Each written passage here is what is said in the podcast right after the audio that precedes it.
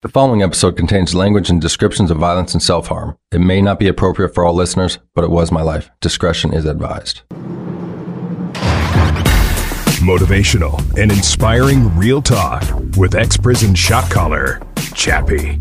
Exploring conversations around addiction, mental health, and inspiring life lessons while providing actionable steps and tools to encourage change when you want more in your life.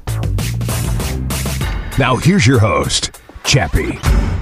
Welcome back, everybody, to another episode of Roll Call with Chappie. Doing this a little different. We're recording on the weekend because I have a special guest that flew in all the way from Mex Mexico. So uh, introduce yourself to everybody, Kelsey, and let them know like your Instagram handles and how they can find you. Yes, thank you so much, Peter. I'm so excited to be here. Um, great flight getting here. Always happy to come to the dry heat, which I'm loving. Not bad. So yeah, my name is Kelsey. I run the New Feminine uh, on Instagram. It's Kelsey Sophia or newfeminine.co. Um, it's basically where boss, babe, boss babe meets housewife type vibe. So Okay. it's pretty cool. Cool. Yeah. And uh, let's get into before. So, how did you get there? Let me uh, know the fans how you grew up. What was it like growing up as a child for you? Yeah, so good question. Um, basically, I grew up with a single mom. She was 17. From where? Canada? Canada, Ottawa. Um, dad was like fresh out of jail. Uh, she actually didn't even know that she was pregnant. She had cancer, and that's how she found out that she was pregnant. She ended up getting chemo, all the things, Wow. and um, yeah, I basically grew up like with a single mom, single teenage mom. So she worked multiple jobs. I don't have a lot of memories of my childhood. Most of it, I was like the ones that I do remember. I was kind of alone, walking around my place, doing my own thing. Um, but she was like a great mom, super loving, and surprisingly, like despite my circumstances, I ended up having like a really beautiful childhood. Like, you know, we had she gave me as much as she could. Even though we had like virtually nothing, I was always known as that girl with like the nicest clothes in school. Yeah. Like I was known as that. So yeah, that was kind of how it started. And then I lost her at 17 and a lot kind of started changing from there. You lost her at 17. Yeah, yeah. So how was that? Can you do you want to talk about that at all? Can you please? yeah, for sure. So that was like a very pivotal moment in my life. And to be honest, like I don't know that I even processed it for like 12 years afterwards. Um, 12 years is a long time. It's a long time. you know, Yep. you know, it's very I know that number time. 12. Yes, yeah, it's a very long time. Um, yeah, she, well, she was my best friend, right? Like my entire identity was around my mom. And the thing is, because she had me so young at 17, she had like a lot of like control and fears around losing me and things like that. So I never really learned how to make my own decisions or live my own life. It was really like my mom being like, yes, you can do this. No, you can't do this. To the point where in high school, I would literally like call my parents and be like, can I have a beer at a party? Really? And they would laugh, and my stepdad would be like, "You can have two because like, how are you so amazing?" Yeah. You know. And um, so when she died, it was like really intense because I literally spent 12 years almost being like a fuck up. I can swear, Yeah. right? Right? Because then it's like I had to learn all those mistakes that I should have learned in high school, right? And I had to learn them as an adult. So that was really challenging. Yeah. Um, and then yeah, losing her was really challenging too, right? And I don't know if you've ever experienced like very like like death, but it's a really like interesting process because you you know they're gone and then you physically like actually start to miss them probably around like 3 or 4 months in you're like wow I physically miss this person so it's like you have to like grieve their death but then you like actually miss their presence Multiple times, yeah. yeah, and it's so intense. And I remember like probably like a year after she died, I was like driving home from a night shift. I used to work at the hospital. I'm driving home from a night shift. And it was maybe one or two years after. So I'm like 19, 20. I'm making good money at the hospital. And I lived like out in the boonies. I'd bought like a beautiful house with like a tennis court and like two and a half acres with Really? horses and all the things. Yeah, I did that with the money that I got from her. And uh, I had to pull over after my shift because it like finally hit me that I was never going to see her again. And that was like, I was just like heaving in the car. It was so intense. And that's kind of when I think my heart closed and so many things just happened in that moment. Okay, let's get into Yeah. that. Please. Keep Yeah. going. I can listen to you talk about this stuff forever. Yeah. Um, well, like those 12 years were. I want to get into the spiritual stuff because you're like a very, very spiritual person. Like you've Yeah. tried to teach me a little bit of that stuff, and I want to, I, like, I know I for sure need to learn more. So for sure, my viewers can get a ton from that. So I want to get to all your like spiritualness and all that stuff. Yeah, So keep totally. going. Yeah, I think that I was like really open to love before that, and I was in a relationship at that point too. Um, and I feel like that was a moment when I really just like closed my heart, and I became really afraid of like deep love, and I was just like really afraid to lose someone again. You know, Um, because then after that, I feel like I kind of became a little bit cold hearted. I was still in a relationship, but it was like we had been together from basically like right before my mom died. We had the house, we had our dogs, we had all these things. And um, I was there because it was safe, it was easy. His family loved me, right? There wasn't really like love. Like, that's not fair. Like, there was love in the capacity that I had at that time. And I was going to school and I was like building my life. But, um, it's been like truly a really intense journey because I don't think that we understand energetically like how our hearts work and how love works and things like this, but we go through something like this where you lose like your you know, she was my best friend. Like I loved her more than anything in the world. And um I'm like super emotional. But Mm-hmm. it's like when you experience that type of loss, there's unconsciously there's gonna be fears of having this happen again. So you like shut down. So those like fuck boys that everybody like talks shit about on instagram like these are just like really wounded men that are really afraid of being hurt again. So that was me. So i kept like everybody at a distance. I was like top of my class as a respiratory therapist like 90 95s which like Wow. is a big deal because in that program we start 40 we graduate 8 like everybody fails. I'm like 90s so i would like that's how I deal with stress and things like that. It's like, oh, I'm stressed out and I feel like shit. Let me like work so much and just like avoid it and repress it. And I did that for years. So it's like truly only the last year that I've been finally like opening my heart again and allowing people back in and trusting like life, God, love, and truly like just adopting this, I don't know, this idea that like I'd rather like love and lose than like not love at all. Mm-hmm. But which, yeah, that even that came from something. How did you get? How did you get into all this stuff? Were you always like kind of spiritual on this side, or Yeah, so um, I've always been like really weird. Um, yeah, I've So always, yeah, I've always been really weird. I was always like that girl. Like I was always bullied in school, like all the time. Like I remember I was like five years old. I had this like jacket that I absolutely adored with like fur all around it, Uh-huh. and we're walking, and I'm like, I love it, and I feel so cute. And then like all these kids just start like yelling at me and making fun of me, and people have told me that it's because you just shine really bright, you know? And uh, so it was always kind of weird. I never really had a lot of friends because, again, like the depth that I have now, I had as a little girl as well. Most people are super surface level. for sure? So yeah, I was always like that. And then when I was 16, um, my mom gave me the book uh, A New Earth by Eckhart Tolle, and I went through like a huge awakening at that point. I know a lot of people started waking up in like 2009, 2011, 2012. So mine, I don't know when that was, 16, yeah, I was like 2008, but I was like fully now awake. I was like practicing mindfulness. I was like aware of like these energies. Um, interestingly enough, though, I didn't finish that book. There was like maybe one chapter left. I tried to reread it again, ended at the exact same spot, and then maybe like six months ago, finally finished Really? it. Okay. Yeah, yeah, I wasn't ready. That's funny. Yeah, yeah. So where did when your um and I want to backtrack a little bit. Once your mom passed, where did you go like live and stay? Were you just completely on your own? No, right so yeah, like so I was living with so a Was month your dad still around at all, or No, so my real dad was not, but my stepdad was. Um, yeah, like I I had moved out like a month before, like 17 year old girl. I moved in with my like 24 year old boyfriend, whatever. Okay. those dudes are cool? All Oh, those yeah. 24 year old dudes that do that stuff. yeah. Those are great, great guys, you know? yeah. A real catch. That's how, those are those are the guys that dudes earn political ink off of right there. yeah, yeah. So ran away. So grateful I did that, honestly, because that month my mom and I had like the absolute best relationship from being out of the house, like under like her, you know what I mean, under her control. So we actually like connected really deeply. Um, so I was living with him, and then basically crazy things happened. Like you know, a lot of money comes from a death. Um, the money went to like my stepdad instead of my grandpa, or no, sorry, the money went to my grandpa instead of my stepdad. My grandpa, being like a man who never had a lot of money, decided that he wants to keep the money, that he deserves it, apparently for being a great dad, which truly, like, there were a lot of issues there. Um, so he gives me $10,000, and my stepdad gets a bunch of money, buys like $50,000 truck, all these things, and tells me he's going to give me $50,000. Like, so here I am, like 17. Everyone around me takes all this money, and All I'm I keep like, thinking of is that. Do you ever watch Family Guy? Uh, yeah. Stewie's like, got my money, you got my money, got my money. It's just like crazy. Yeah. Like you think when your mom dies, you're gonna have like something to set you up. But Yeah. my grandpa's like, no, you got this guy to take care of you, and I'm like, he's kind of a piece of shit. yeah, your mom's dead, but here's this 24 year old creep. you know. So it's like. Well, luckily you made it out of that without ending up in a trash bag or something. Seriously. He's actually. I don't want to say. I'm sure a great guy, but you Hopefully know, he's listening to this. Yeah. So, anyways, I got a little bit of money. My dad like put a down payment on a house. this is a great story because, anyways, dated this guy for like years. Ended up going bankrupt afterwards, losing everything. Yeah.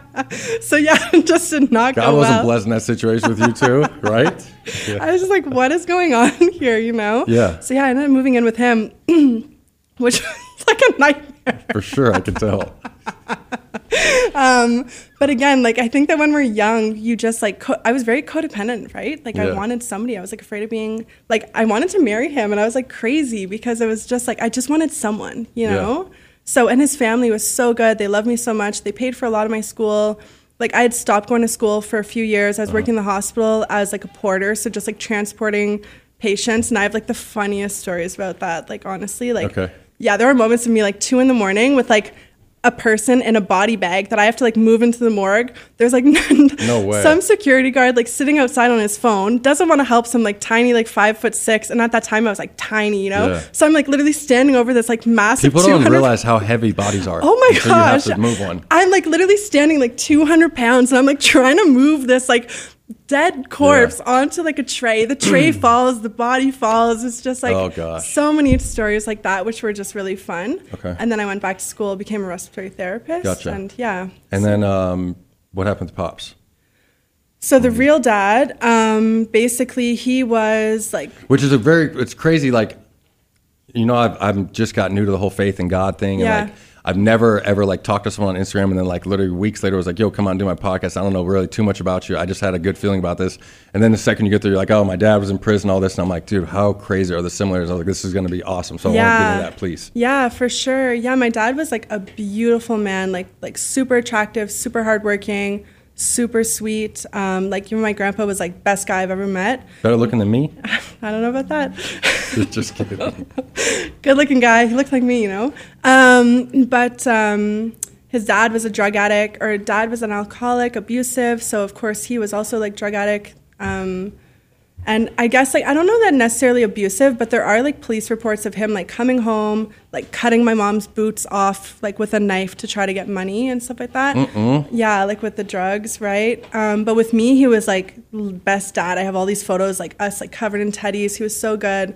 And uh, I guess when I was like three or so, my mom put a restraining order against him, and we didn't see Really? them anymore. Yeah, and I apparently he tried to come back into my life when I was eight again didn't like shouldn't let him and then when i was 16 we found out that he had hiv and i remember my my step parent like my stepdad and my mom took me out on a run because we'd always go running together and uh, we're on the run and then they were just like like can we talk to you about this thing like your dad his family contacted us he has hiv um, this was actually a week before my mom died No way. yeah, yeah. Um, and I was like, oh my gosh, you know? And then so a week before my mom died, his family, his mom and his sister came back into our life, which was wild. And then Yeah. a week later they died. And I remember calling my grandma Darlene and she was like bawling, like, what do you mean? Like I just came back into your life and now your mom is gone. It was Yeah. very intense, very that like these things made me believe in God more than anything. Like what are the odds that And a lot of people do that the opposite. Yeah. They'll go through stuff like that. Like that's what I did when I lost my cousin. I was like, there's no way God would Yeah. take my cousin's life. And I gave up on God for a long time. So Yeah. yeah, talk to, let's hear that. Like, how did you get into looking at like, that's a God thing rather than like doing like me and like most other people doing like God's not real if he did like why would he do this? How did, I don't that's crazy that you would do that. yeah, I don't know. Like and I'm just, A lot of people literally lose both their parents and like it could spin the rest of their life out of control and use that as like I would probably do that. No joke. Yeah. Like that's the type of person I am. I was always the kind of guy that would like look for an excuse and then once I found the excuse I was gonna wreak havoc, you know? Yeah. So it's amazing that you've had that and like getting to where you are now. So uh, I would like to hear about that though. honestly though like i gotta give a lot of that to like my mom. Like she did like a really incredible job at raising me. You know what i mean? Like she really did. Like and i've been really hard on her over the years because that's kind of like my like defense mechanism like oh you hurt me like now i hate you type thing. Yeah. so for years i was like really angry with her but she did a really great job at raising me. And um I always believed in God, but I was like very anti religion. But the day my mom died, I was in the shower and like anyone who's experienced like heartbreak or whatever, like it literally feels like you're cracked open. And like when the doctor told me my mom died, I remember like it literally felt like my heart, like just this hole, and like I lost everything. And I'm in the shower that night, and my the like the hole is so big, and I just felt like the most overwhelming presence of like love and care and like God. Like it was like truly like that night that I was like, I found God tonight. It was so wild. Wow. Like, yeah. Yeah. And I knew I'm like, this is God. And if we're truly like if I'm being really honest with myself, like I would not be where I am without my mom dying because she had a lot of control over my life. I spent the last 12 years trying to break free from like this like box that she wanted me to fit in because I'm very like very different from her. I'm like the rest of my family, like black sheep of the family. and even though she was dead, I was like still living under her like like looking for like love and acceptance from her, mm-hmm. right? So she it's like when you look in hindsight, you're like, yeah, that had to happen as and I don't believe in good or bad. Like everything just is. Like someone could like fall off a chair there. We get to determine like was that good, was that bad? It just is. Like things happen. Okay. And you know, people have told me like, "Oh, it's so terrible. You lost both your parents." Things like that. It's like, who says it's terrible?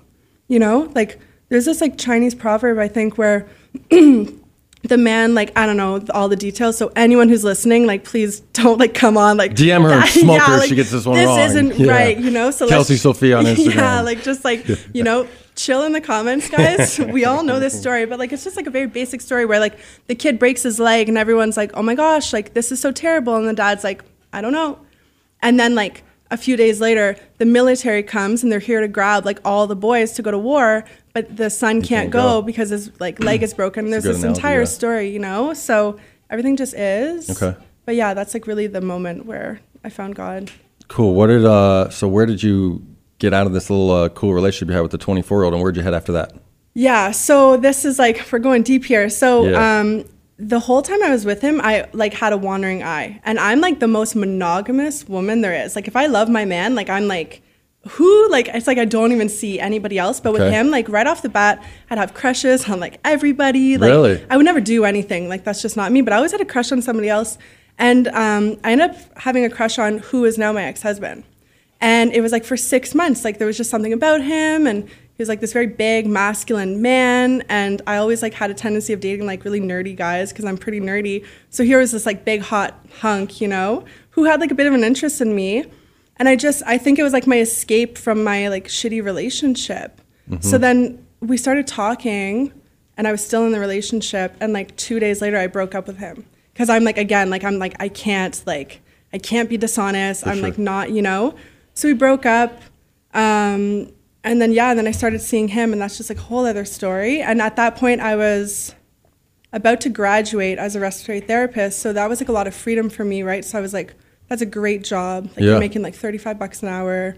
I'd been in the hospital for years, you know, so everybody knew me in the hospital. Everyone knew my mom. Everyone knew my stepdad. He was like the boss of like the, respiratory therapist. I worked my ass off to like win both jobs at both hospitals in Ottawa. So like Really? yeah, like we were two of us who won both jobs. There was only two positions at both hospitals, and this other guy and I, we won both.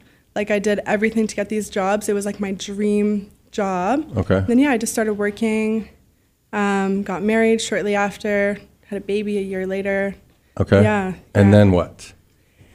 Then How long did you stay? I want to get into like when you left the respiratory therapist stuff. yeah, so I actually left um, during How long my did you do that for? A few years? Yeah, a few years. So when I was pregnant, so again, I've always been like different with my belief system and stuff like that. And um, I worked in like labor and delivery. I worked all over the hospital. Um, I've had like so many people like die in my hands. I've had like little like babies like literally this big. Oh. You can like see through them Yeah. into their heart, and I'm the one like making sure that they breathe while like mom is like you know That's gotta be tough too.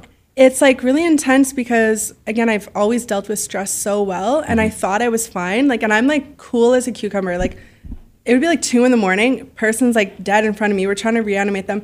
Anesthesia comes in all the things and I'm just like so chill smiling laughing doing my thing You're over just whatever. meditating and shit in the yeah just like super chill and I remember like these doctors would look at me like what is wrong with this girl? Because I just like have always like internalized stress um, and then when I was pregnant my son is like 22 weeks old and I'm getting contractions and all these things and like stress shows in the body. So they put me off work for until I was 36 weeks. But then with mat leave and things like that in Canada, if you want to get like the full year of mat leave, which Canada is great for that, I got to give it to. I had to go back to work. So at 36 weeks, I'm like super pregnant, go back to work. And I'm like a like I work a lot. I start doing like 12 hour shifts, six days in a row. Like I'm just like a Yeah. beast at these things, like night shifts too. Boom, boom, boom. And now it's like Christmas Eve, and I'm like up in bed, contractions again. And my midwife was like, "No, you're gonna stop work until you're 40 weeks." Um, basically, have my kid. Best like experience of my life. I gave birth fully naturally, despite like all my coworkers and my stepdad and everyone telling me that I was an idiot. Why fully natural? I'm just like a my a woman's body is literally designed to give birth. Um, you have like a host of like hormones that are actually released. If you take zero medications, there's a ton of hormones that are released during childbirth to allow you to manage the pain. Um, in the hospital, it's like a business of being born. They inject you with something to increase the contractions, not because they care about you, but because they want your bed free. They want you in and out. Yeah, because if they do it within 24 hours, you get a beautiful bonus, you know? So they're like pushing women. So I like birth for like hours completely alone, like literally no one in my house. I'm like eating cake. I'm eating like a whole up. bag of like Miss Vickie's. No one knows that I'm in labor. I'm like bouncing on my ball. I'm watching America's Sweethearts. I've got my sunglasses on to like for the like melato- melatonin production. I've got the curtains all No over way. all day. I told one of my girlfriends, I said, I'm probably going to give birth today, probably around 8 p.m. Didn't even tell my husband at the time. He comes home and he's like, I fucking knew you were up to something. No like, so- way. yeah, he's like, I could feel it, but he's like, you didn't tell me, and I'm like, I, I just wanted you to go to You're like, work. "I'm busy, dude. Yeah, like, yeah, like I don't have time this for baby this. out of here. Yeah, and uh, so something shifted after that, right? Like it was like the most beautiful experience of my life. Um, and basically, when my son was six weeks, it's so funny. Anyone who's a woman listening, like nothing changes for the dad, okay? Like your life stays the same. Boys' night stay. I'm looking at Robin. She's like, yeah, boys' night stays the same. Everything stays the same. Meanwhile, you're like literally like feeding this like tiny little human every two hours. So I like camped out on my couch. We had like the L like L couch with an ottoman. So I was like camping out with my kid. I'm watching my shows, feeding him, doing my thing for six weeks. And at one point, like you know, my ex-husband comes in, walks in, and I just have this like, I want to like punch him in the back of the Shut head. up. I was so mad. He- I'm like, and I've always been good at communication. I'm like, I hate you right now. And Shut he's like, up. he's like, what do you mean? I'm like, your life hasn't changed. You got Friday night boys nights. You're going to work. You're going to the gym. Everything's the same. I'm like, I'm going crazy. I'm like, my body's not the same. Like, I'm usually like ripped, you know. I'm like, I'm not working. I'm not doing anything. He's like. Okay. He's like, what do you need to do? I'm like, I need to start counting my macros. He's like, okay, cool. Start counting my That's, macros that's the conclusion you came up with. like I gotta start. And he's like, what else? I'm like, I need to become a personal trainer. Because I'd been bodybuilding since I was like 17. Okay. So I started studying my, for personal training. That night we paid for like the ACE personal trainer. And then I started like studying in the middle of the night. Like my son would wake up to eat. It would be like two in the morning. And I'd be studying my books. And I started my Instagram and I started building my Instagram as a personal trainer when my son was six weeks old. Okay. So, you know, I'm listening to the podcast. We've got like, and he just let me do my own thing. I Any had, idea like where you want to go at this point with your life? yeah, or, like, just- I knew I'm like I was getting visions of myself like speaking on stages with like hundreds of thousands of people, like Tony Robbins big type thing. Okay. I'm like, but it started with that. I was listening to the podcast. I started like, you know, following these other people. Um, I'd like write on the board the things that I want, right? So like, you know, I'm listening to a podcast over and over, and this girl, Angie Lee, she's like promoting her big event, Pays to Be Brave, in San Diego. And I'm like, I just get this crazy feeling from God, like I, you have to go there. So I write it down, Pays to Be Brave. I write down the dates. I'm on mat leave. You know, my ex doesn't make that much money, but he's he was always like, yo, if you think we're gonna do it, like we're gonna do it. You know, Okay. he's like, let's do it. So I write it. I'm manifesting all the things, and probably a few months later, and I think it's important that I talk about this because what I did, and this is what everyone listening can do.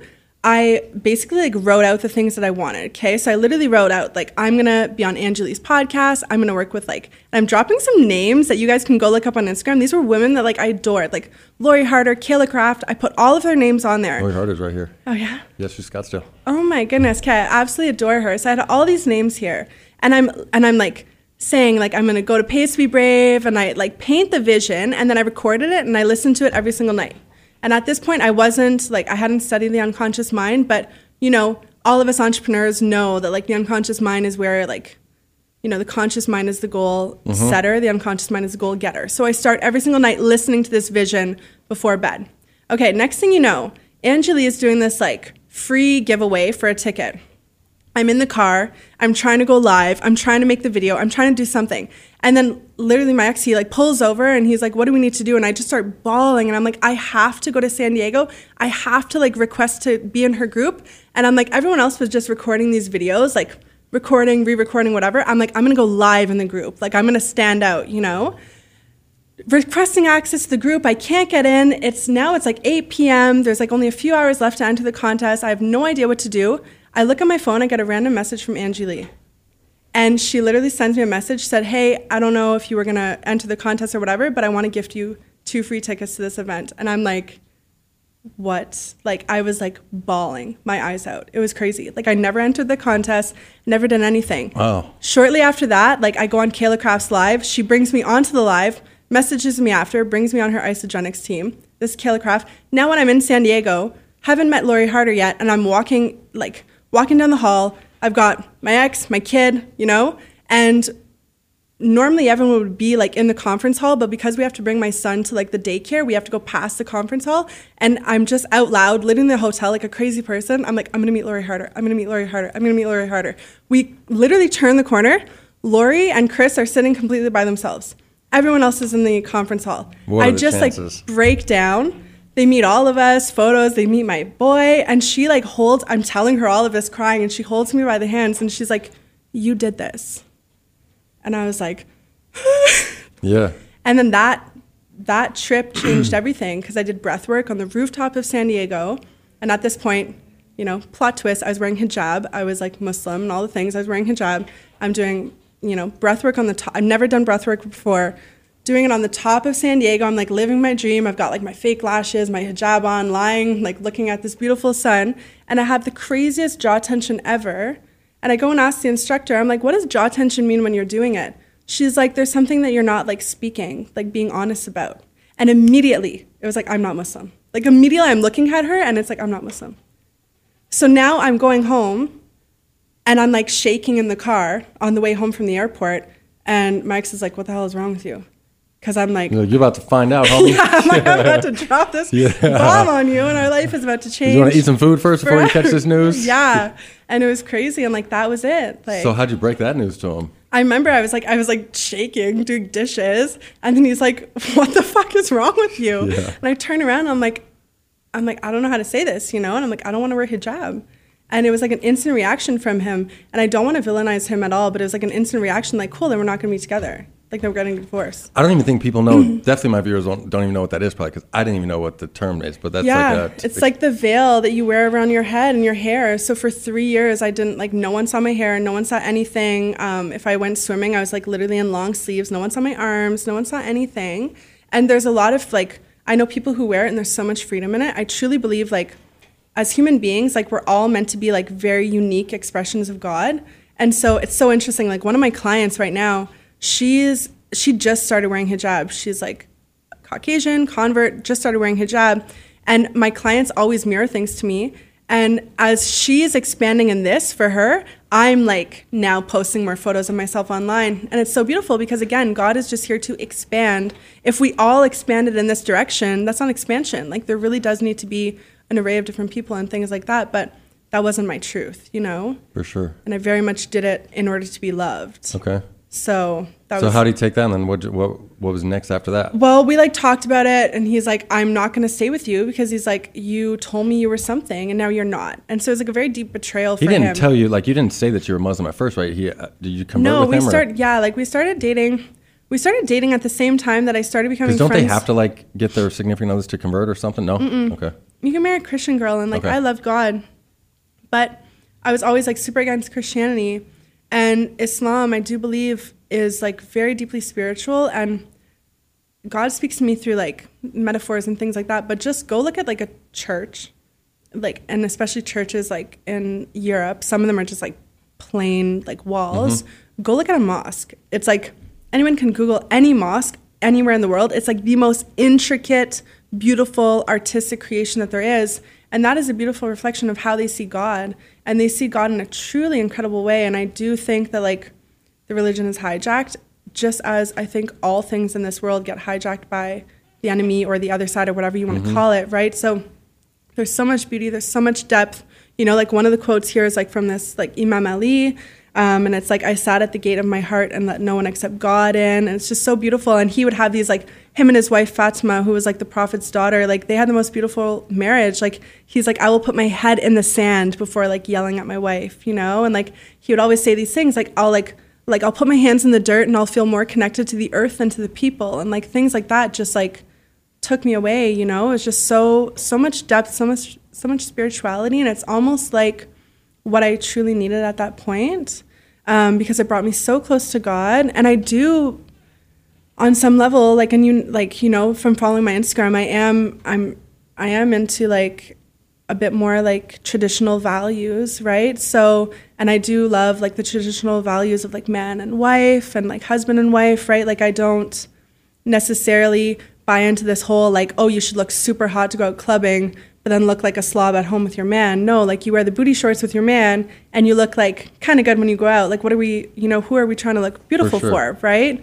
So there was a lot of that stuff that I was already just like that. Like, even when I was 17 with that guy, I like, I never in four years cooked the same dinner. Not once. No way. Yeah, like I literally, like whatever he wanted, like I would like spend like You good at cooking too? Yeah. Okay. Yeah. Oh, it's like good to know. just curious. yeah. Real good. Um, we're still on the air here. All right, I'm still doing a podcast. Robin's still right there. Anyway, just kidding. Grab one of these other microphones. Shit. All right. So how did he take that? and then where did you go after you guys split up there? Yeah, so like I ended up like we tried to like I tried to keep wearing it for a month. He would not be seen out in public with me. He was No like way. he not he stopped sleeping with me completely. Stopped sleeping in the same bed, like just like completely Stop. detached from me. Yeah, it was really hard. Um, yeah, and then um, my stepdad was like begging him like we're going on a trip in November, like at my birthday for mine and like my step uncle's birthday, and he was like begging him like please come with us, please come with us, you know. And I was still wearing hijab, and I kept I told him I'm like I'm gonna take it off, and he's like fine, take it off when we're on vacation. And um, anyways, I took it off on my birthday, and he was like, he's not a drinker, like at all. He drank the whole trip. Um, he was just like, compl- again, like we, there was no nothing left between Oh, us. yeah. And um, and then I started being attacked. Like I had like almost nine thousand followers on Instagram, and most of it was Muslim followers. I started No. getting messages like "you're a whore," like all these crazy Stop. things. Yeah, there was some beautiful, like again, everything is a balance, right? There were beautiful messages like, good for you, do what you feel like you need to do, but then also just like, yeah, really awful messages. His, um, it just, it went really like south from there. And by Christmas, like Christmas, again, we, we, you keep trying a bit, but it was like, we couldn't even like have a conversation. And uh, at one point it was just like, okay, we're like, we're done. That's it. And by January, we were like, like literally physically Well, divorced. and then what were you doing at this point? Were you still working at the hospital? No, no, no. I had quit the hospital on my mat leave. I never went back. I was like building my business. I was working, but it wasn't where I wanted it to be. I was making maybe like two grand a month, which is like nothing. And so then a lot started to happen because now I'm like relying solely on my coaching business. And um, there are moments where I'm like, I remember like, and I talked with this on Instagram recently. I'm like sitting on the floor. I just dropped off my kid at his dad's house. I was breastfeeding them. So then, so he took him for like one day. Nineteen dollars in my bank account. Um, I go buy like a nine dollar Domino pizza because I've had like a lot of eating disorders over the years. Um, buy a nine dollar pizza, bring it home. I'm alone. My baby's gone. That's like not natural for a mom not to have her baby nine dollars left in my account basically i'm like eating this pizza and i got a letter in the mail from like the respiratory therapist like whatever asking if i want to renew my license and it was this like crazy moment where i'm like okay i can go back to this old life have a great job be making like overtime like five six grand a month you know like basically you're doing six figures or i'm like i can fucking stick to this and keep going and just trust and again, so here I'm like, again, ten dollars in my bank account, pizza, and I'm like hot. Like after my like I'm like in great shape, you know. I'm like, Yeah. are you really gonna down this whole pizza and just like Yeah. fuck up your body too and everything? And uh, I'm like holding this letter, and I'm like, no, like I'm not going back. Like I will not stop at anything to make my dreams a reality. And a week later, I I was doing podcasting at that point, and um, I bring on this girl to interview her. She has a massive company. Somebody had mentioned her name beforehand, and this is how God works. Okay, mentioned the name, and then she's on my podcast. And then she's like, "Oh, you do sales?" And I'm like, "Yeah, I'm doing sales for like I just started doing sales." She's like, "I need someone to do sales for me." And I'm like, "Oh, okay, cool." So now I started doing sales for her. What does she do? She allows me to come get like certified as a neurolinguistic practitioner. I then like go do my master prac, and then my business just blows up after that Neurolinguistic, prac- what is that? Programming. So it's all like the unconscious mind. So I don't call myself um, like a master practitioner of NLP anymore now that I developed my own technique and I teach that. But I did start off being like a NLP. So yeah, it's like all understanding of the unconscious mind, um, language. Anyone who's listening to this who's like really into personal development, most people know what NLP is because it's the way to like get to the root of your unconscious mind you learn techniques that can like literally shift your entire life. And we know that like you know conscious mind is like the tip of the iceberg. Unconscious mind is everything underneath. So truly like 90 to 99% of everything you your thoughts actions habits behaviors are unconscious. They're completely unknown to you. Like 90 to 99% of your entire day is just unconscious patterns. And where do these come from? Generally from 0 to 7 or if there's been any other trauma in your life. So if you don't have you look like anyone who's like listening to this like look around your entire life.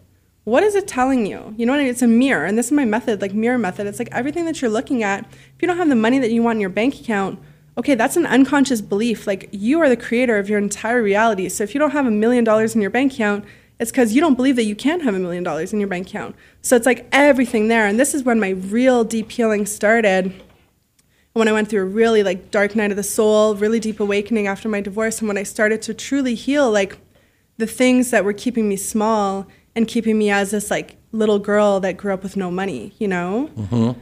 So yeah, this was like huge in the journey and with clients and everything. Okay. Yeah. So did that start kind of taking off then? Because you're Mm-hmm. you're doing very well right now, but it's like even myself, I always wonder like how do you get traction at first? How to get going? Was it was it smooth sailing at first or I posted every single day consistently for the first like six months of my business. Like I showed the fuck up. and it's tough to do that too. every day. I did. Um, Andy Frisella had just started his like seventy-five. What do you know? There's about eight episodes, and I've, I made a joke last week. I think I've had seven podcasts now where someone shouted out Andy Frisella. So there goes number eight. Yeah, there we go. Every single episode he gets brought up. okay, so back then he had just started his seventy-five. Hard, yep. Yeah, hard challenge, which I love. Like I was in a Facebook group the other day, and people are still doing this. So I'm like, yo, that is great branding Yeah. and like great marketing. I'm like, good Yeah. job, buddy. Um, but so all my friends were doing that, and I'm like, I have to do things my own way. I'm like, fuck that. I already go to the gym. I'm already like ripped. I already do everything. Like I'm super disciplined. I'm like, what I'm gonna do is I'm gonna post every single day for 75 days. I'm gonna post a video for 75 days. And I'm showing up and I'm going through my divorce and I'm moving through it and I'm being super honest about like screaming in pillows and jaw tension and all the things and I'm teaching mindset and I'm teaching spirituality. And because for a lot of my business I was wearing hijab, I did blow up a lot because of that, because these like Muslim women were sharing me and things like that. But so it felt like, and I tell my girls this when I'm teaching them how to get to like 10K per month, it almost feels like nothing is happening. And it's the same thing in weight loss, right? You're like doing all the things, you're meal prepping, you're eating the right food, you're going to the gym. And it's like literally the day that you're like, fuck this, it's not working. The next day you hop on the scale, you drop like six pounds, you look shredded. It's like the swoosh effect. Mm-hmm. It's the same thing in business. Like you show up consistently, and it's almost like God is like, I'm not going to give you the results until you Yeah, prove that you're going to actually like push Stick past. it out and yeah, go through the tough times. you yeah, know? yeah, And then it's so it's like again, I was like doing like one, two k, nothing. All of a sudden in May, I hit six grand. U.S. Uh, Canadian. yeah, he's laughing at me because I'll, every time I talk about money, I have to be like, it's she like, says U.S. right afterwards. I'm like it's 750 yeah, US. U.S. All right. So I was just making sure we're talking about the same amount of money right there. Yeah, right there in America. Yeah. Yeah. So Canadian, okay, get it right. And uh, we just shifted to US. And in like yeah May it was like 6k. In June I moved to Toronto. I um, which was really big. I got like the driving a BMW. It was really stupid, okay? Yeah. Because like I had like 2 I've been good- there, trust me. yeah, I did like two good months, like six grand, seven grand. Now I'm like a baller. I'm like, get me the BMW, get me the like 25. When I got in the car, because I had one good month and I bought a new car from that on top of that. And it's, it's just like, yeah, it don't do stop. that. You know what I mean? Don't For do sure. that. Like, drive the beater. Um, who get? But back then, I was really trying to prove that I was good enough. I was still in this really weird paradigm. So I got the like twenty five hundred dollar condo. You know, it's like a one bedroom in Toronto. It's like a size of a Mm-hmm. Tin sure. can. Yeah. But it's like, oh, it's in Toronto. And um, the BMW, and I start working with like, I start being a, I chose the best niche. I was like a dating coach for male entrepreneurs. Okay. My business blew up. Like, What? blew up. Yeah. I would like have guys on the phone. I'd be like, and I was like, I'm really good at sales, but especially with men, I'd be like, go get your visa. What are we doing? Let's go. Come on. Are we going to do this or yeah. what? I'm like, really? You're going to pussy out right now? Go get your visa. They'd be like, I'm going. Literally in two seconds, probably. yeah, like it was just crazy. So Okay. it blew up. So then June, it was like 9K. By October, I hit 13K. U.S. And you know what though?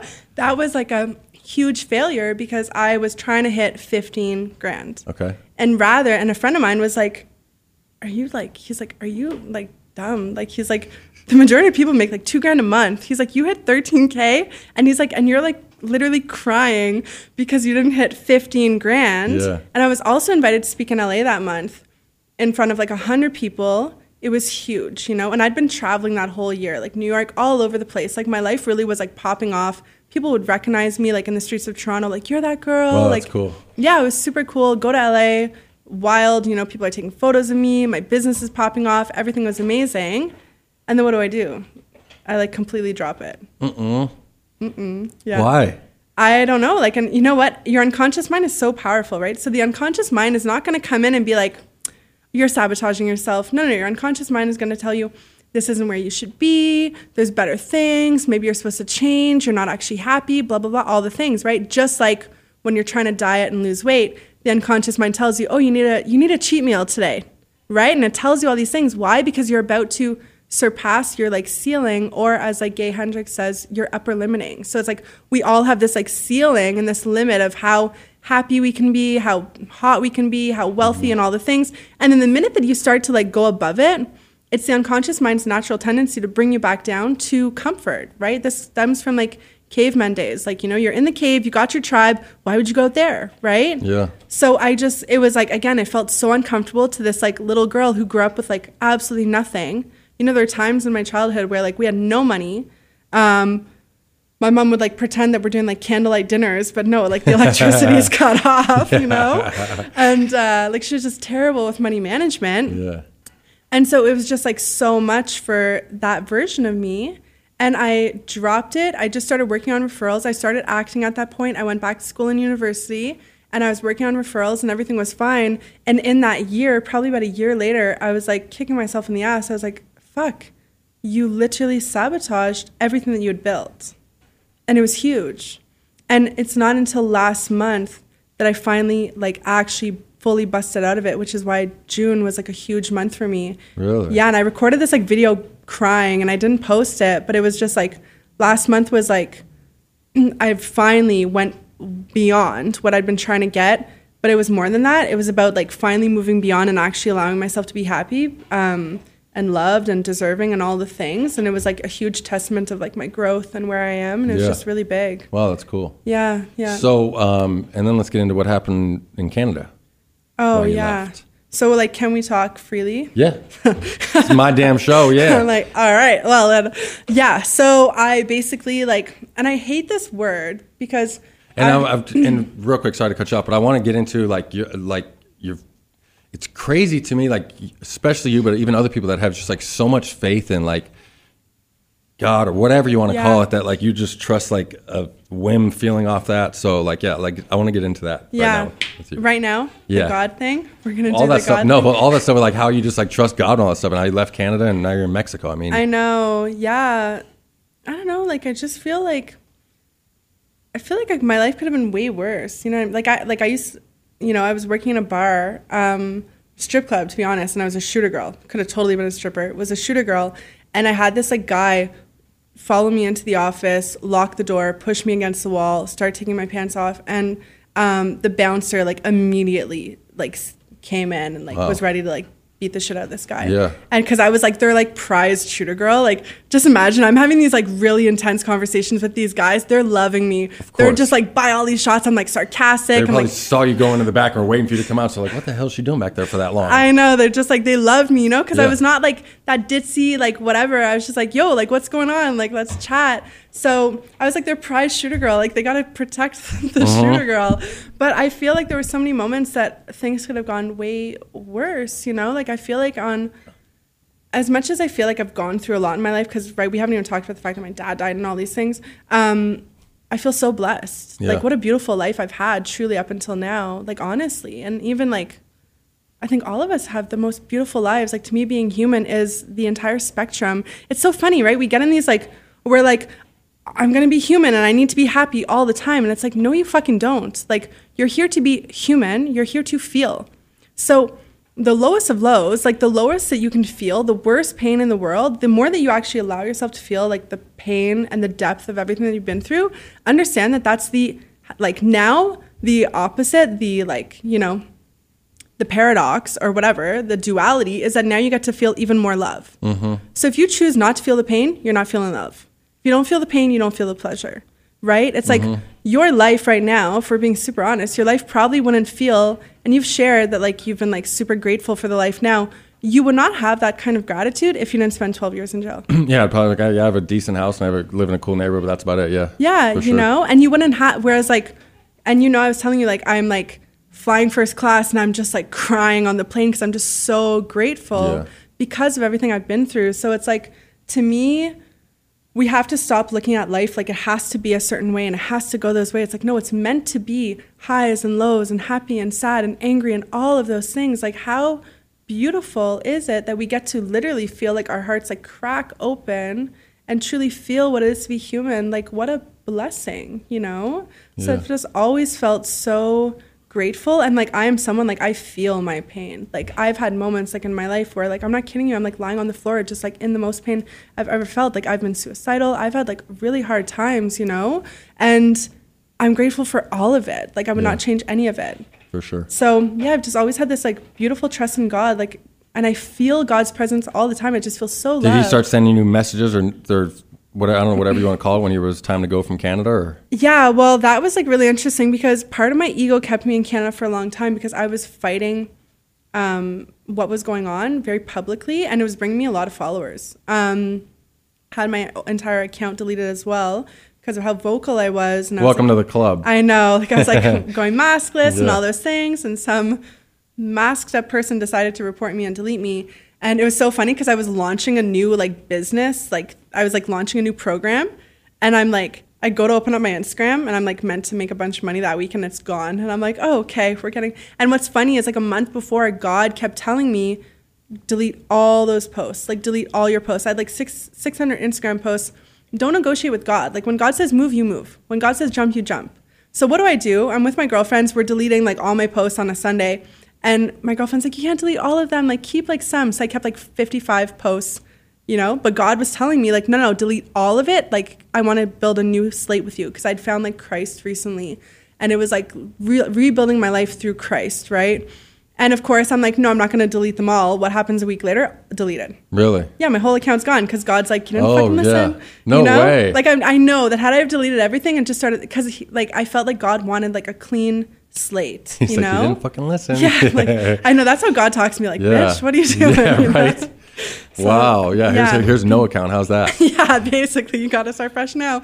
And it's fine. I started it, but so I was freedom, like I was a freedom fighter. I was organizing protests. I started a nonprofit during that time. Um, I started being known all over Ottawa and Toronto as well. Um, I was like going massless, getting kicked out of stores, filming it all. So people were literally witnessing how I was being treated. And it was really stressful. Like I couldn't even go do groceries. And because it wasn't as bad in the US as it was in Canada, like it was like, nowhere. Like you wear a mask, you are not allowed in, nothing. It was intense. So like I'd be the only store, and the only person in the store without a mask. Oh. I'd have like guys in bike suits be like, "Excuse me," and I'd look back and like I have a lot of attitude, and I'm like, "Do you work here?" Yeah. And like he'd be like, "You are reckless and you are selfish." I'm like, "You don't fucking like." I'd just be like, "Whatever, man." Yeah. But so, but then I'm such a sensitive person and it's so stressful. Like you're literally in fight or flight all the time. Mm-hmm. My friends got completely beat up to the point that they went to a hospital because they were maskless and unvaxxed in a like in a pizza store. You know, it's like actually terrifying. One of the guys, one of the big freedom fighters, Chris Sky, he got arrested. I don't even know how many times because he was like publicly speaking. I was publicly speaking at a few protests too, and it's like he would get arrested. He'd be prevented from doing that. I was just such a big freedom fighter. And uh, at one point, we had been talking, like my ex husband and I, and a couple friends and I, like to go, to leave. Because we're just like, okay, we have two choices. We're like, we can keep fighting this. But a lot of us felt like nobody else was fighting. It felt like no one's fighting beside you. Like you're kind of alone, you know? Like, no, when I started my nonprofit, everyone like messaged me. We've been waiting for someone to do this. Really? That's the energy, right? Everyone's Yeah. just like waiting for somebody else to do it, and it's like, no, you actually need to go For do it yourself, you know. And uh, I was just tired. Like I would go to the gym in my hotel in Toronto, and um, a guy, some like beta guy, would walk in with his girlfriend. Two minutes later, security would be in, and he'd be like, "Oh, you're not allowed to be here. There's only supposed to be four of you in here." And I'm looking at this guy, and I'm like, "Did you go and tell security?" Because again, I'm very like Yeah. confrontational kind of, but like still kind. Like I'm For very sure. kind and loving. And he's saying in a nice voice. Did you go tell security? "No." I'm like, then my voice. I'm like, "Did you go tell security?" You know? accent's gone and everything. Yeah, now. No I'm like, I mean, business. and he's like, yeah, you're supposed to be wearing a mask. Oh and all this God. bullshit. And then I'm looking at the security guard and I'm like, I'm arguing with him because I'm like, who gives a fuck? You know what I mean? Yeah. And then this guy's on the treadmill. I'm like, go lift a weight, buddy. Can Yeah, you please? right. And he's on the treadmill and he's like, Probably just walking on the treadmill. yeah, too. he was just walking on the treadmill like a beta. yeah. C U C K. And sure. um, he's like yelling at me to stop yelling, at, like to stop discussing with the security guard. But the security guy had, we had a good, Yeah. we had a good vibe. Like even though we're like arguing a little bit, like there's, it was all love. Then some other guy jumps in to be like, "Yo, would you just let her have her conversation?" No way. So we leave. I leave. I realize I forgot something. I go back in and I'm like ready to like tear this guy apart. Yeah. And then it just like came through like it's just not worth it. Like it's not like and there were times where it was, but anyways, like it was just intense. Um so basically like the final straw one week i'm doing groceries literally not harming anyone nothing. Some like older lady is like staring at me and i'm like can i help you? And she's like you should be wearing a mask. And i'm like do you i'm like do you work here? No but blah, blah, blah." i'm like then you have literally nothing to say. And i walk away. She goes and gets the manager. Ugh. and i'm standing in line and my anxiety is like running high. I'm live on instagram always to like protect myself because these people are crazy. Yeah. I go in the car, I start bawling, and I'm like, I can't fucking do this anymore. I go to Walmart a few days later. Some lady literally is following me, like right behind me. And I'm like, get six feet back. Like, what are you doing? You need to wear a mask. She's yelling. Everyone is around us. I'm filming it. I'm shaking. She is filming me. And I'm like, what are you doing? She's like, I'm filming you, blah, blah, blah, all these things. She was an employee. Finally, the manager comes and he gets mad at her. He's like, What are you doing to her? And she's like, She's not wearing a mask. Nah, nah, nah. And I was like, I have an exemption. I didn't, but I have an Yeah. exemption. That video got me in a lot of trouble, actually. Um, and uh, ultimately, he's like, he, he comes and looks at me. He's like, Are you okay? And I start bawling and I'm live. So many people send me messages. Oh, I like, what a loser. You started crying at the end of the video. I'm like, fuck you. It's called a release. One girl's Yeah. like, an orgasm is a release. I'm like, get out, get out of here, you know? But it's like, of course I'm gonna start crying. He's this like big man here to like kind of like save me from this like For person sure. who's attacking me. I start crying. She ends up getting fired. Um, and I shared about that. Now they've started Twitter threads against me with photos of me, where to find me, where I live, threatening my life. And I'm sitting at my girlfriend's cottage. It's probably like the Saturday night. And uh, I'm texting my ex husband and I'm like, look at this. And he's like, I told you, you shouldn't be doing this. You shouldn't be speaking out publicly. And I'm like, yo, my, like, I'm with God. I will die. Like, I will die for this stuff. I will die before you vaccinate me. I will die before I do any of these things. Like, that's it. Like, that's who I am. I will die for this. I don't care. Like, whatever, like, put a gun to my head. Fucking shoot me. You know what I mean? Like, sure. okay, there's a Twitter thread. Great. Like, but it's still, I was like under threat. And if I didn't have my son, I would have, I would have stayed in Canada. I would have fought this thing truly until I was in jail. Seemed like honestly it, yeah. you know but because of my son it's like i have to think of him and like mummy is not a good mummy when she's like stressed out and there's twitter threads by these like blue haired liberal people Yeah. yelling at me all the time and so that point that day when that whole thing happened, I messaged my ex and I was crying and I'm like, I want to leave. And I sent him the video and he was like, he felt it and he's like, okay, let's go.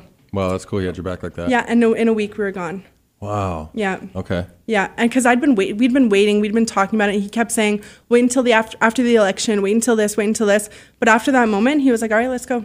And so we were three of us, our other friend too. The Saturday night, we're like booking our flights, and we were supposed to go to Texas. And at the last minute, it was like, "No, we're not going there. We're going to Mexico." And that was like the most transformational thing ever for me. Um, but yeah, like I'm glad he was again. He like wants me to be a good mom. He knows that you're not gonna like it's just stressful. Yeah. You know. It's crazy. You live in Mexico and you don't even speak Spanish. I think I speak more Spanish than you too, which is actually really hilarious bad. too. It's super embarrassing. I keep telling myself every day, I'm like, I don't even want to go see some of the people that like like my nail girl. Like Yeah. I haven't seen her in like four weeks, so she's expecting me to know more Spanish and I don't. It's like it's actually embarrassing. like I'm back with hola, and that's all I got for Yeah, you today. I can say basically. adios when we're done here. you know, I know a little bit more than that, but like truly not much more. So I need to hire someone. Okay. So how's um? Oh, another thing I do want to get into that uh, we didn't know about too is that you are sober.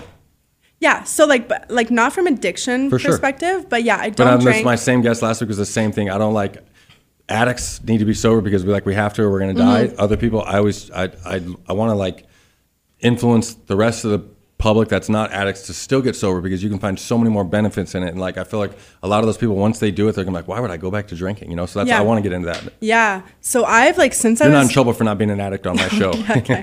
like, oh, dang Damn it, I'm in trouble again. Should have added that to my repertoire of things I've been through. That was surprisingly something um, that never happened to me, and it's because I think I like I knew my dad was addicted to heroin and crack, and um, he was an alcoholic, and my mom had like a pretty like dodgy relationship with alcohol. We couldn't say that she was like alcoholic per se, but like when she drank, she drank. Mm-hmm. You know what I mean? So it was like, and she'd like punch her boyfriend type thing. It was just like really intense. Yeah. My mom's friends were like, "We hate your mom when she's drunk." I was drunk." mean drunk too. I don't, I don't know what it is. Yeah, like she just like it just wasn't, you know. Um, so I never liked that, and I never liked being around that. But again, I've always been super spiritual. My girlfriends would take me out to clubs, and like they would laugh. They'd be like, "Kelsey's gonna be in and out within five minutes." I'd be at the bar. Some guy would come like start ta- like start saying some bullshit. I'd literally go like this, like.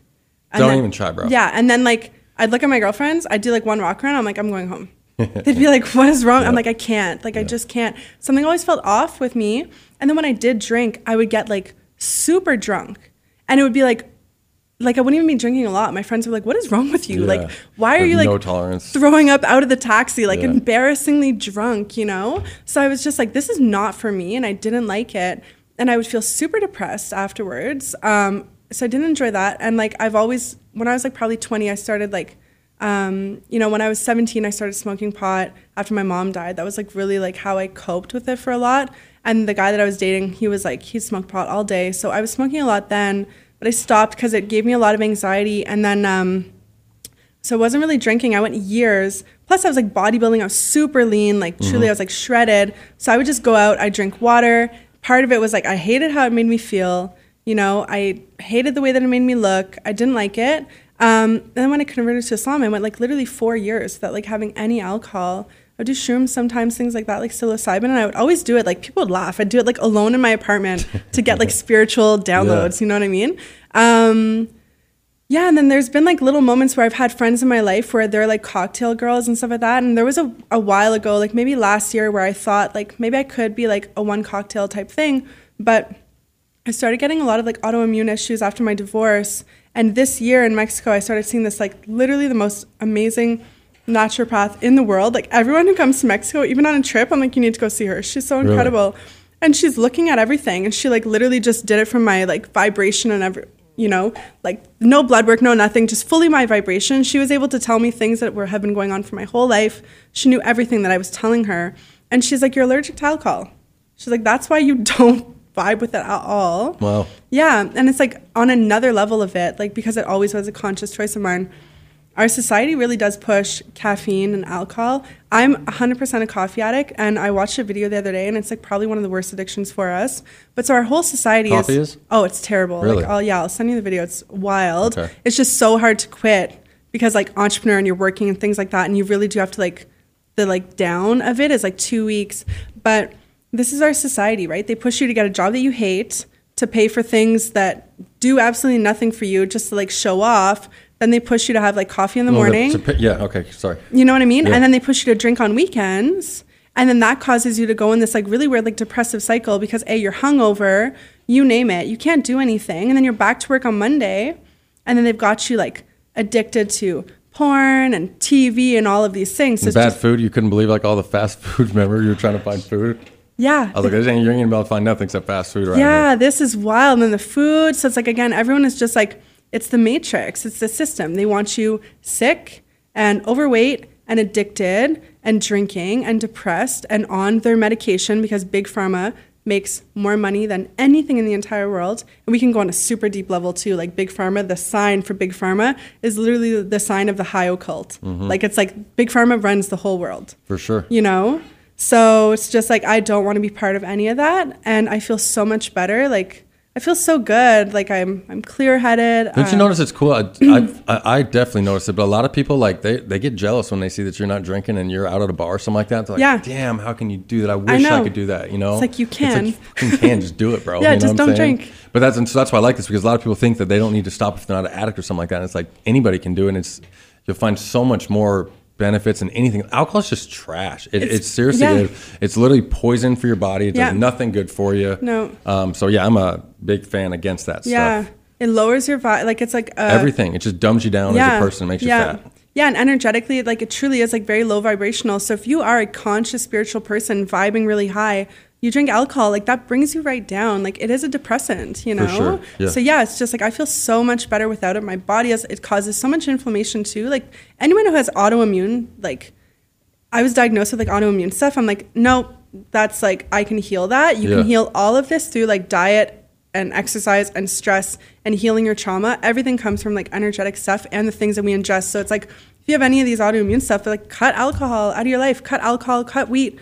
Literally, just start eating beef all day. You will clear like the majority of your issues. For sure. Cool. It's I like crazy. that. Last last stuff I want to get into too. Now it's just like your life now and how how good does it feel to like know like all the dreams you, you you're like chasing and like taking the chances because clearly it's paying off now. I can see you're doing very well. So just Yeah. like and how rewarding is that when you do that? And then like how much do you think back like God, what if I wouldn't have taken the chance? Yeah. Because I have that thought almost every day. Yeah, yeah, and it's so good, and it's like so good for anyone who's doing that right now. Like, it's all it's like it's a you versus you game, right? And a lot of us have this already in us, but like I'm here to be the best version of myself in every single way. I'm here to like consistently be better in relationships and communication and business and marketing and sales, in being a mom, in my body, and every like everything is just like growth oriented and it's so it's so beautiful. You know what I mean? It's like first of all, what what would be the point of my life if I wasn't living it this way? You know, like I just I feel like it'd be so mundane, so boring. Like mm-hmm. we need to be working towards something.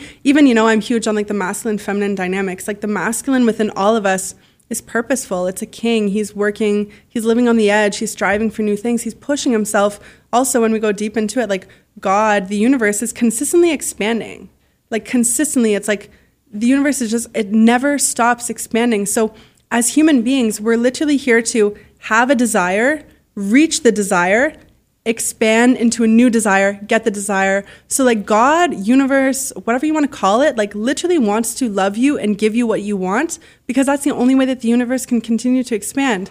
So those desires in your heart, those things that you want, like you're meant to work for them.